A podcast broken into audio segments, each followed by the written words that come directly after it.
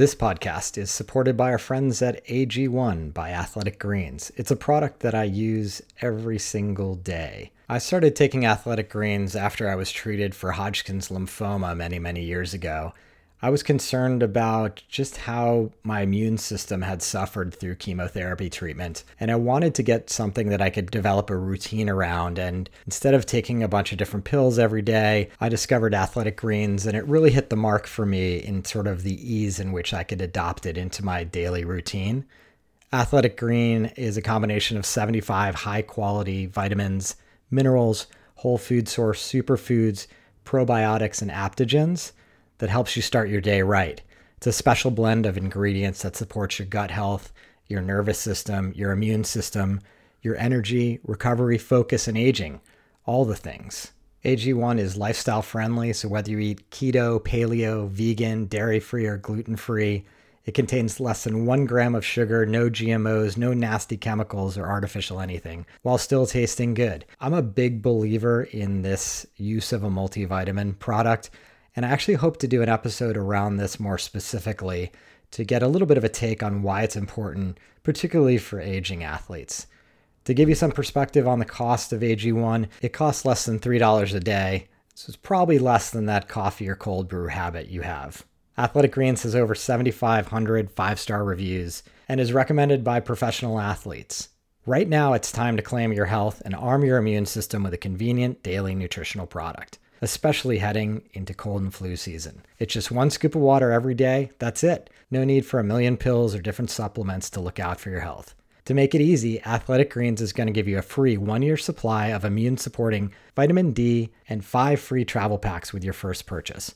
All you have to do is visit athleticgreens.com slash the gravel ride. Again, that's athleticgreens.com slash the gravel ride to take ownership over your health and pick up the ultimate daily nutritional insurance. And now, let's jump right into today's episode, starting with some catchy theme music.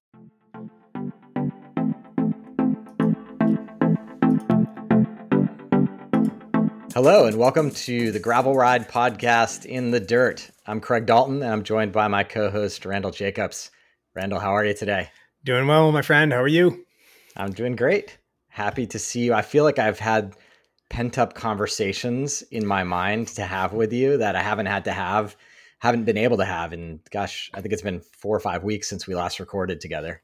It's been quite some time. I've been able to have some pretty enjoyable conversations myself, both with uh, Monica Garrison on the last episode and Craig Calfee. So I've gotten my my fill. But uh, how about yourself?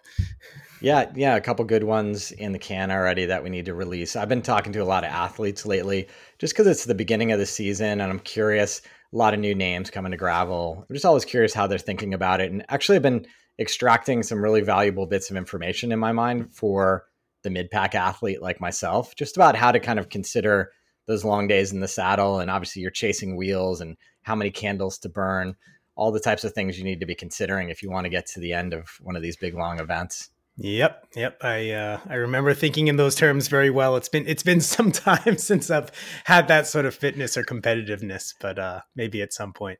It's cold here yeah, in New England. You know, I'm not riding. Fair enough. Fair enough. Yeah. For me, it's always about just getting to the finish line. Like I know, like if I'm doing a hundred mile event, I'm not mm. trying to win. Everybody knows I'm not winning races these days.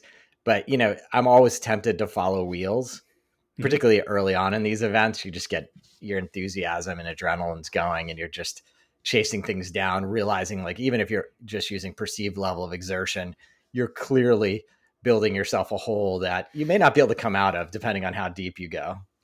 My the last event that I really jumped into and, and took seriously, I recall like starting off and being like, all right, I'm just gonna kind of hang. And then as people started going off the front, I drifted back a little bit. And about halfway through, I was feeling really good and I saw people just exploding. And I was like, all right, well, I'm doing this race anyways. Why don't I race it? And I ended up doing doing really well in, in my in my amateur group. And so that that's kind of my attitude of of uh, with regards to these events is if I'm going to be competitive, not have that be the primary goal, just like be at a pace early on where I could be competitive. And if I'm feeling good and other people seem to be falling off, well, all right, you know, power ahead. Yeah, I think I've get into the cave. I've been doing it long enough that I've built a long endurance engine, and I know that as long as I keep it under control, I will end up picking people off down the line because Mm. I'm just I'm most of my training I don't do a lot of high end stuff. I just build endurance and maybe that's totally a flaw like I should be doing a little high end stuff just for versatility, but like I know I can keep plugging away all day. Well, and as I talk about like having, you know, you, you talk about having reserve and and I would definitely start slow and barely finish if I were to jump into an event right now. So definitely need to get some more miles in. Yeah, fair enough. Hey, the big thing I wanted to chat with you about uh, for Christmas, my wife generously bought me a Fit. And obviously, I listened to your Bike Fit 101 episode with Patrick Carey, got a lot out of that. But it wasn't until getting into that room and having someone with lasers and measurement and a fit kit bike really dissect me, my body, my flexibility that it all came together. So it's quite interesting. Yeah. Yeah. So tell what were the big takeaways? What changed? some of the stuff like I know, like I know that as I've aged, I've lost flexibility, and so that was a big thing, and I can get into that a, a little bit as well. One of the most interesting things for me was, and you guys talked about this on Bike Fit 101, was just cleat positioning and foot positioning on Mhm. the pedal, and the amount of time we spent kind of dialing that in. For me, it translated to my cleat was too far forward, so a little Mhm. bit more on the you know the front of my foot and it, now i've moved back to the ball of the foot and it's amazing i mean there's not much room for cleats to move right there's there's just you know maybe 10 millimeters in there but the movement that we did that the cleat did move i definitely feel like as i stand on the pedals my foot is more squarely in the middle of the pedal Sure.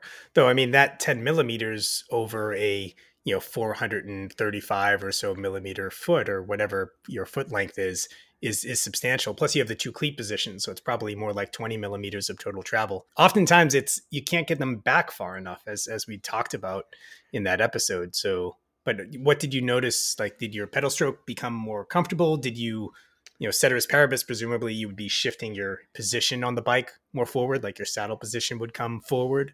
Yep. Yep. Just slightly forward. Yeah. I, the way I can describe it, I just feel like I'm pushing down with a bigger part of my foot. And Mhm. interestingly, he asked me, Do you have wide feet? And I said, Not to my knowledge. And he measured it and I was like, No, you have wide feet. Mm. And I think because I've been using the cleat position towards the toe, I wasn't really feeling any of that pressure in the shoes that I've been running. But now I definitely feel that pressure on the outside of the shoe because of the way my foot is pressing on the pedal and where the pedal is kind of pushing that for- force back towards my foot. Yeah, it's like the the the first and second knuckles on your metatarsals are kind of splaying out because that's where the the the, the force is being applied. That's exactly it. So it doesn't. Yeah. I mean, it it felt fine. Like I- t- ten days later, I, I rode ninety miles down to Santa Cruz one day and ninety miles back. So like the position worked. I think just interesting, and it's something I'm going to continue to observe, and maybe have to get a wide shoe to feel a little bit more comfortable. Potentially a wide shoe. Another thing, and, and it may or may not be appropriate in your situation. It's not something you would add to to deal with a shoe that's too narrow. But in my case, I had some pressure on the inside of my foot too, like on the big knuckle, particularly my right big toe. And I got little uh, footbeds that had kind of a button underneath the, I think the second knuckle inward. And that really helped to fix that. And it would also reduce the amount of splay in one's foot too. So if you have any sort of pressure distribution lateral issues laterally across your foot, you might experiment with footbeds first. Yeah, and and great point, and something I just totally blanked on was that I did end up getting like a, a footbed All in my shoe as well. There yeah, so a lot of changes down on the feet. I don't want to get too far into this, but we brought up clank, crank length, Mhm. and 100% I want to move down. Like, Yeah. it's just a matter of acquiring another crank um, to move me from 172.5 to 170 Mhm. on the on the the fit bike. Like, I couldn't really notice that much of a difference, but I know from talking to you and talking to Andrew, my fitter, like the benefits of going to that smaller crank size are going to make sense for me. Well, and I was initially when you and I spoke, just based on your your height, I didn't. I don't think at the time I had any other measurements from you. I had recommended 165s, and you're actually quite a leggy guy. Uh, you're yeah. running a, a 768 millimeter saddle height with that 172.5 crank. So presumably, drop into 170s, you you might even bump up a millimeter or two. So you and I are running the essentially the same saddle height, and I'm a smidge under 5'11. I think you're a smidge under 5'10, right? Yep. Yep. Yeah, exactly. So, and these are things that became highlighted mm-hmm. and things that I sort of intuitively knew. Like I, I would always tell people when fitting a bike, oh, I'm leggy and short torso. And historically, I've always had to have a shorter stem than my peers at the same height mm-hmm. to, to try to get that fit correctly. But it's so fascinating. Like I'm just not a super detail oriented person. So to have Andrew just measure everything to the millimeter and force these discussions has yeah. been really interesting. Yeah. So again, started at the feet, bought into the crank length reduction for sure. Otherwise, the bike fits me pretty well, which mm-hmm. is which is interesting. But the one area that was highlighted, and it it's something I've known, maybe it's partly due to having some back problems, partly due to like not being super flexible, has been the drop from the highest point of the saddle to the mm-hmm. bar center. Yep. And and the first thing that he said was, "You've got the drop as if you're a Tour de France pro racer." yeah, and and I recognize. So I I have you're on a medium. I ride a large. You have a thesis as well. And you know, I I used to have a medium, and I had that set up pretty aggressively with a you know a, like a 110 stem, and you know you, you with that saddle height, you'd have to have your stem flipped and you know all the spaces underneath to get a higher handlebar position but it's still you know proportionally you're you have the legs of someone who's more like six foot but yep. you have the yeah. torso of someone who's maybe five eight five nine and so that combination means that you either have a large with a, a short stem which isn't as great for for road because your your front end's not planted enough you don't have enough mass cantilevered over the front axle or you have a, a medium where you can we can get that, but you might not be able to get the height without, say, a 17 degree stem flipped upward to get that rise, which is a way that you could solve for that, but not with a, a, a shock stop stem, which you also like to run because they don't yeah. offer that option. Yeah. And I remember that conversation when I was first getting the thesis about you said very specifically, and I remember you could go with a medium or a large. Mm-hmm. And I've always been the type of rider, and I think this goes back to my like early mountain bike roots to like like a smaller frame size. I just find mm. them to be more nimble and, and that's what I'm drawn towards. But these fit issues and challenges I'm having is definitely making me rethink that.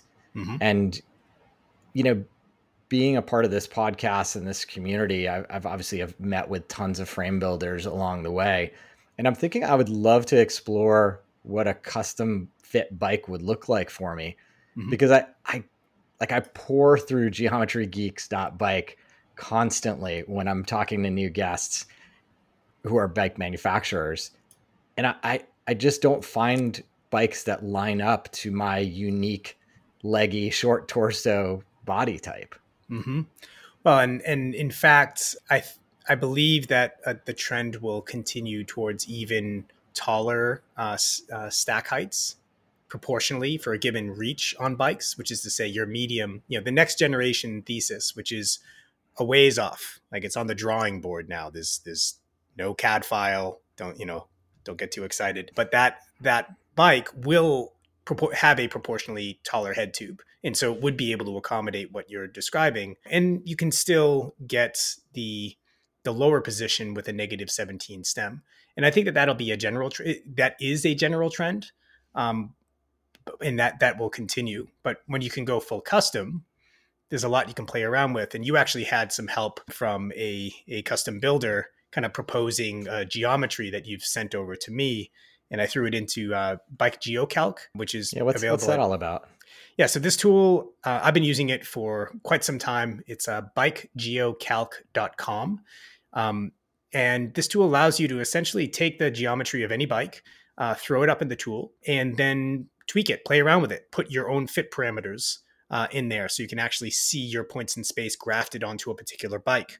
Oh, or in this case, we built up a custom bike and then are able to have it shadow and toggle between your current thesis and how that's set up and how this new bike is set up so you can you know visually see this comparison and see you know the various parameters and how they relate to each other everything from bottom bracket height to where the you know where the points in space are toe overlap issues all this stuff kind of surfaces when you actually see it visually. So it's an awesome tool. I love this tool.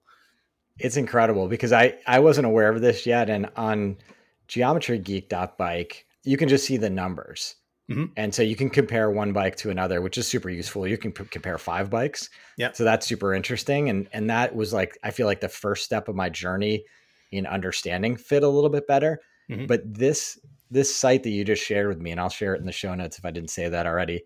Super interesting to be able to toggle between the two bikes and see how does it, you know, how does it lift your bars? How does it lift the the top tube and stand over height? Like all those things become immediately apparent. And I have to say, when I look at the the shadow bike design you created for me of the new frame, and I see that the the handlebars go up that 40 millimeters that I desperately need to achieve to, mm-hmm. to, you know, to add to that. I'm like, oh, my back would feel so good with that. Mm-hmm. Mm-hmm. Well, and, and the, the designers of this who, who I've reached out to in the past, they, they made a smart decision of centering everything around the bottom bracket spindle, which, uh, you know, I've said many times before, that is the foundation of bike fit. And so you can see kind of like, you know, the bike is, you know, you well, let's just get right into it. Like, so talk about some of the parameters um, that you're hoping for in addition to fit with this, you know, potential new bike, and let's talk about whether whether or not all these goals can be achieved together, or whether there's some some things that you have to balance.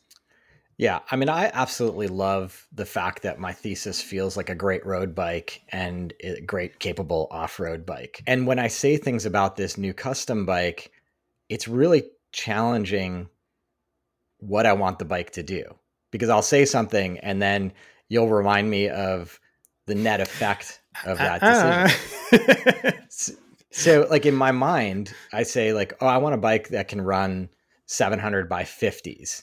Yeah. In the off chance that I do a bike packing trip or something. Mm-hmm. And then we talk about things like, okay, what does the chainstay length need to be? in order to achieve that? What does the fork need to look like in order to achieve that? Yeah. And all of a sudden it has me questioning because I don't I don't sit here thinking that 700 by 50 is like my daily wheel set size that I mm. need mm-hmm. to rock all the time. It's more of a theoretical desire of that once a year bike packing trip that I might do that I was like, oh, it'd be great to have that kind of accommodation. But so can you like walk me through like if I did go that size and everything needs to be lengthened out, how does the characteristics of the bike change at that point? Well, they change in a bunch of different ways. So first off, like wheelbase has to increase, right? So let's say you keep the crank constant, right? Well, and you're starting with a bike that has relatively short chainstays. Uh, the thesis is, is 420, which is on the short end of the gravel spectrum. Like that's the long end of the endurance road spectrum, short end of the gravel spectrum. Uh, so we're looking at other bikes. I think the you know the Cervelo Aspero, which is another one of these kind of one bikes, also has 420 chainstays. So, you know, if you want to accommodate a bigger tire, well, you need to lengthen the chainstays because otherwise that tire is going to cut into the seat tube. And you could design a seat tube that has a cutout, but then you might not be able to get a dropper post in, right? So, you know, right. there's there's these compromises. Additionally, if you're working with metal, so you're talking going full custom, well, with metal, you need even longer chainstays because you can't get the shaping that you can get with carbon or with a, you know, an advanced hydroforming in welding process like you have on, say, a specialized smart weld aluminum bike where they're able to do some carbon like shaping. Uh, but for the most part, like carbon allows you to make the tightest possible package because you can shape it any sort of way. Metal, you're you're much more constrained. Yeah, that makes sense. Yeah. And part of this discussion, and I didn't specify this earlier, is I think I do recognize that 90 plus percent of my riding is going to be off road. Mm-hmm. So having a bike that is more off road than road makes sense for me at mm-hmm. this point. Yeah.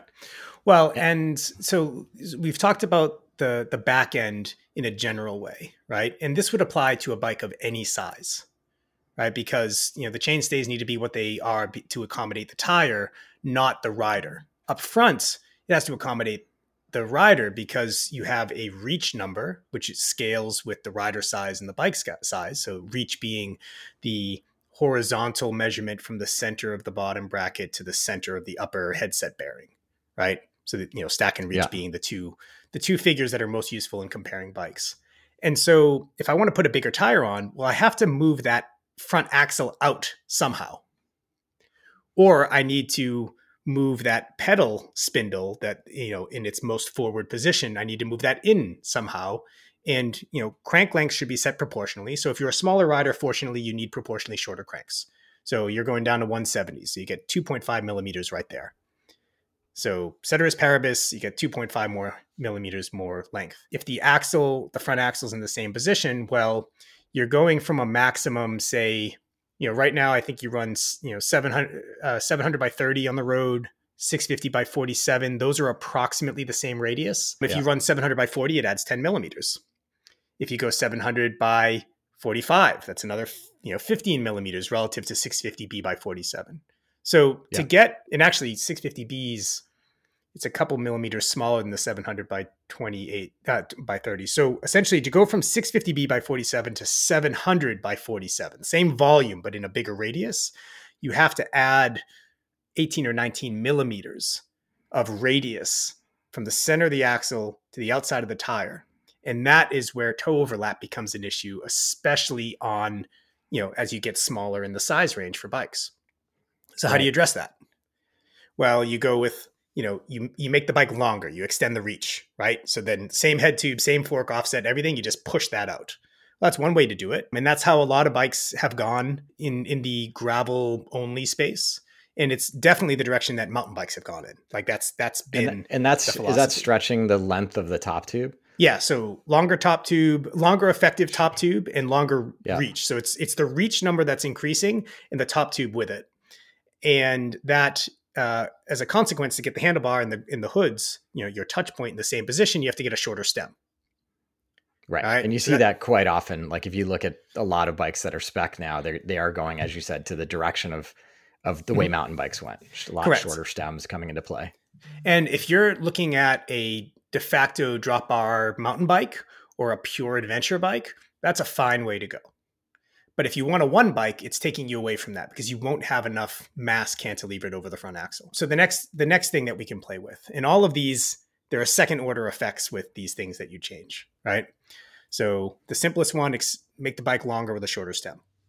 Next one we can do is have a more slacked out head angle, right? So you go from 72 degree head angle to 71.5 or 71. Usually at these head angles, wheel flop and so on really isn't an issue. That's more when you get into like mountain bikes with, you know, 65 degree head angles. Wheel flop being the bike as you turn the wheel, the bike will actually the front end will actually drop a little bit. So the bike has a tendency to want to flop over and and you know potentially pitch you over the bars in certain situations if it's not slacked out right. And so that slows the steering and it further pushes out that front axle such that you have less mass cantilevered over the front axle for planting the front end, which is the case with everything you can do. The whole point is to get the front axle further away from your pedals so you don't have toe overlap. And so everything you do means you're millimeter for millimeter having less mass over that front axle for road handling, cornering, descending. But if how we, we talk about so far, uh, I'm I'm I'm understanding what you're saying. Yeah. But let's talk about from as this bike's going to have an off-road orientation, mm-hmm. do there then become benefits in the off-road handling by having that additional length or having a slacker head tube? So there can be. There are a few different. So the the things that you would be wanting off-road is well, you want to be able. You want your mass actually more over the rear, so your front wheel can roll and sail over terrain, and without you know take a take a dropper post out of the equation for a moment. You know the further forward the front axle is the more mass is going to be distributed over the rear axle. Right? So so it would have that benefit. And then you know the next thing we're looking at is you know your trail figure. And trail is can be tricky for people to understand but a, a simple way to think of it is if you're familiar with like a caster right? So like wheels that you know that are on a there's a vertical axis around which you know the wheels can kind of pivot uh, around, and they kind of the caster wheels trail behind the desk or the chair, you know, the office chair that they're attached to, right? So the fir- it's basically that contact point of the caster wheel on the ground is trailing behind the axis around which the caster can rotate. Yeah. Right. So trail is is essentially uh, is that. So you know a fast handling bike will have a lower trail, less caster effect, and less propensity to go in a straight line. And a a bike that's more stability oriented will have more trail, more caster effect, and more propensity to go in a straight line. Yeah. Yeah. I mean, unlike a mountain bike, which oftentimes it needs to be nimble to get around corners and things like that. With the gravel bike, you know, I'm not necessarily on a lot of tight switchbacks and things like that. I'm it's a lot more open fire roads.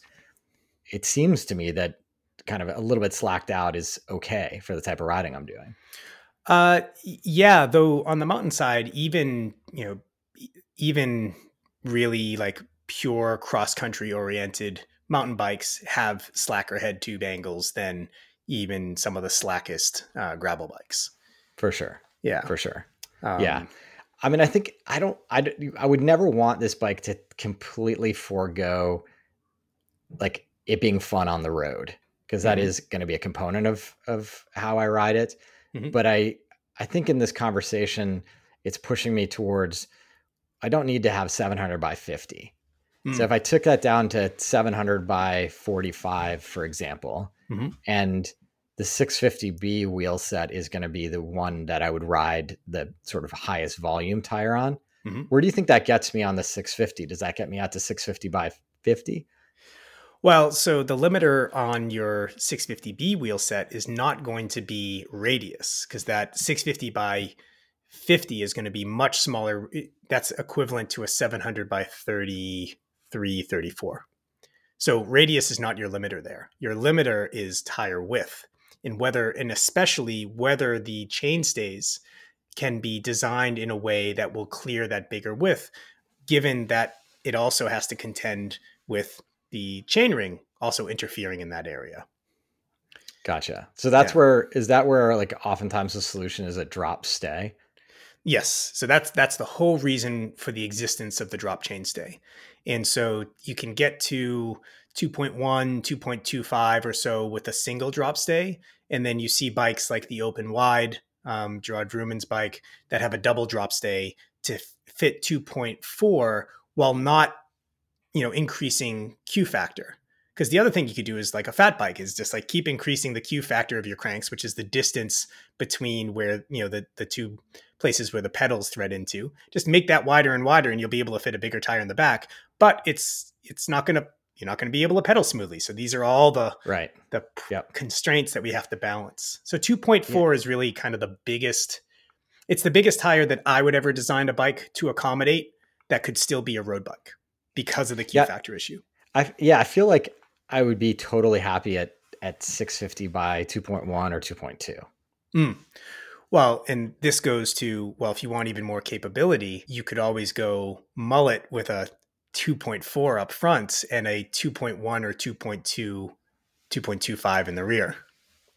I, I do love that idea and I'm totally supportive of it. What's the what is the effect of that? Like if you have that bigger tire up front, are you is that slackening the bike out because it what what's It- happening there? if you It that? effectively slackening the bike out trivially. It's not a huge amount, but so your and your front end will rise ever so slightly, which is something you would want to happen anyways if you're riding more technical terrain. But we're talking millimeters here. Yeah. To really Yeah. make a big impact, you need a flip chip, which is we'll get to in a moment. But what's nice about that sort of setup is most of your mass, no matter what, is going to be over the front axle, which means on the rear tire. Oh, sorry, over the rear axle, which means over the rear tire. And so you can go with a small knob or you know file tread or even a semi slick in the rear that is you know 2.1 or 2.2 and then go with a knobby up front and the knobby is going to roll more slowly but there's less mass on it so the impact is going to be less Yeah. so you know that higher volume knobbier front is going to have less impact than that same tire in the rear in terms of your rolling resistance which makes it nice for say you know all the different types of terrain that you'll be tackling including the roads between And I'm I'm super jazzed about the idea of having that additional suspension in the higher volumes higher up Yeah. Yep. Because I feel like, you know, a lot of times the limiting factor in my terrain here is that I'm just getting abused in my upper body Mhm. from, you know, the the what I'm feeling through the handlebars. Yeah. Well, so Yeah. then let's say that we wanted to try to, you know, make this as much of an adventure, you know, trail sh- trail uh, sled as possible, while at the same time maintaining to the full degree possible the, you know, the road experience. Yeah. Well, this is where we get into, uh, you know, adjustable geometry. Now, I think the most important consideration for adjustable geometry is really the front. That's where you get the biggest change. You can, you know, you, you change the height of the front end by 10 millimeters and, you know, the adjust, the, um, the offset by, you know, three, four millimeters in the process with certain forks like the ENVE adventure fork that you and I had talked about. There's a couple other forks that are designed according to that same philosophy. And, and that, you know, drops the front end, it quickens or slows down the steering and combined with you know an off-road setup where you run a bigger tire up front you're getting the extra height of the tire you're getting the extra height from the axle being positioned further out on the fork so bigger axle to From crown from the flip. So from the From- flip in off-road mode, you're going up.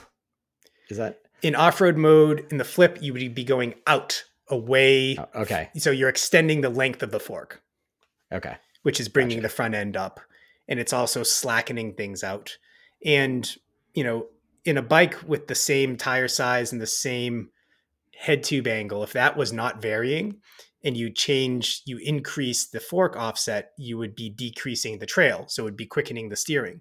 But because you're slackening the head angle and increasing the tire radius at the same time the net change in caster ends up being nothing or or you end up increasing that that you know that trail figure that caster effect. So that it's Yeah, it's actually a great way to do talked about every time we've talked about flip chips, I'm there with you. Like it just seems it gives designers and riders in terms of altering the performance of their bike just a bigger range of options to lean into road mode versus off-road mode. Mhm.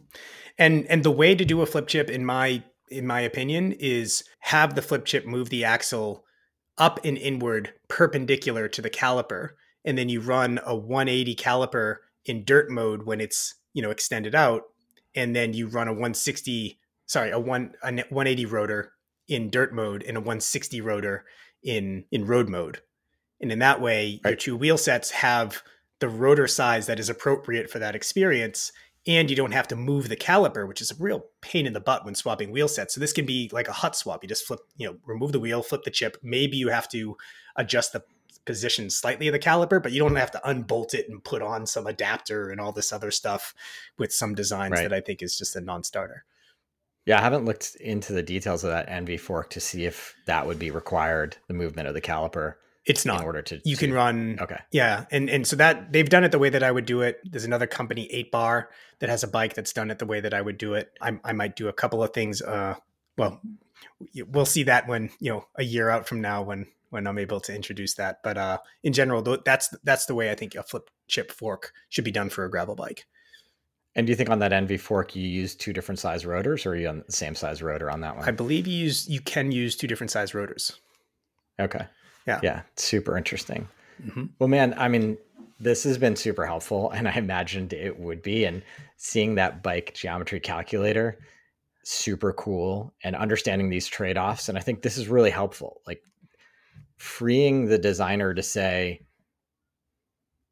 if I say 700 by 50, let's talk about 700 by 50 on the front wheel Mhm. only and not try to accommodate that on the rear wheel. So we don't have to bring the stays out so far. Hmm. I mean, you could go moto style and have a 700 front and a 650 rear. The old Trek 69er. yeah, though it actually for for for bicycles versus motorbikes, it's it doesn't make as much sense because on a motorbike you have all the power coming out of the motor versus if you run a big, you know, high volume 650 in the rear and a skinnier lower volume 700 in the front, you're losing this suspension effect up front and you're gaining rolling resistance in the rear. So it's the exact opposite of what you would want. So it makes less sense. Yeah. Yeah. No, I think I mean I would run the same size wheels. Yeah. Whenever I'm running it, but it does sound like, you know, if I if I made that requirement in the rear and I'd love to get your advice on this, is 700 by 45 enough of accommodation to kind of bring that chainstay length in or do I need to say 700 by 40 is the max that I would run in the rear. Yeah, and that will depend on how on the limitations of whomever is fabricating your frame. So if they're working in in carbon with full full freedom in terms of how that form takes shape and they're doing, you know, volume runs, then that's one set of constraints. If it's a guy or gal in their garage working with titanium and bending, you know, bending two tool uh, tubes in a vise, you know that's a different set of constraints and you need to have a longer chainstay just because of the way that things have to be fabricated. Uh, so that's something we can play with. And when we put the bike geocalc tool in the show notes it will be the link to craig's specific the bike that he's considering building now as of this conversation and his current thesis and in a future episode, we'll post what he ultimately ends up with if he decides to, do a custom bike. So if you want to contribute to the conversation, take a look um, in the show notes at, at what Craig currently has up there and, and uh, you know, jump into the ridership, you know, the Gravel Ride podcast channel and uh, provide some feedback on how you think this thing should be built. Yeah, awesome. Cool. Thanks, Randall that's going to do it for this week. As Randall just said, if you have any commentary on this, and I would love to get people's feedback, please join us in the ridership. Just visit www.theridership.com. If you're interested in supporting the podcast, you can visit buymeacoffee.com slash the gravel ride. There's a couple different membership options or one-time contributions. Everything is vastly appreciated by both of us. So that's going to do it for this week's episode. Until next time, here's to finding some dirt under your wheels.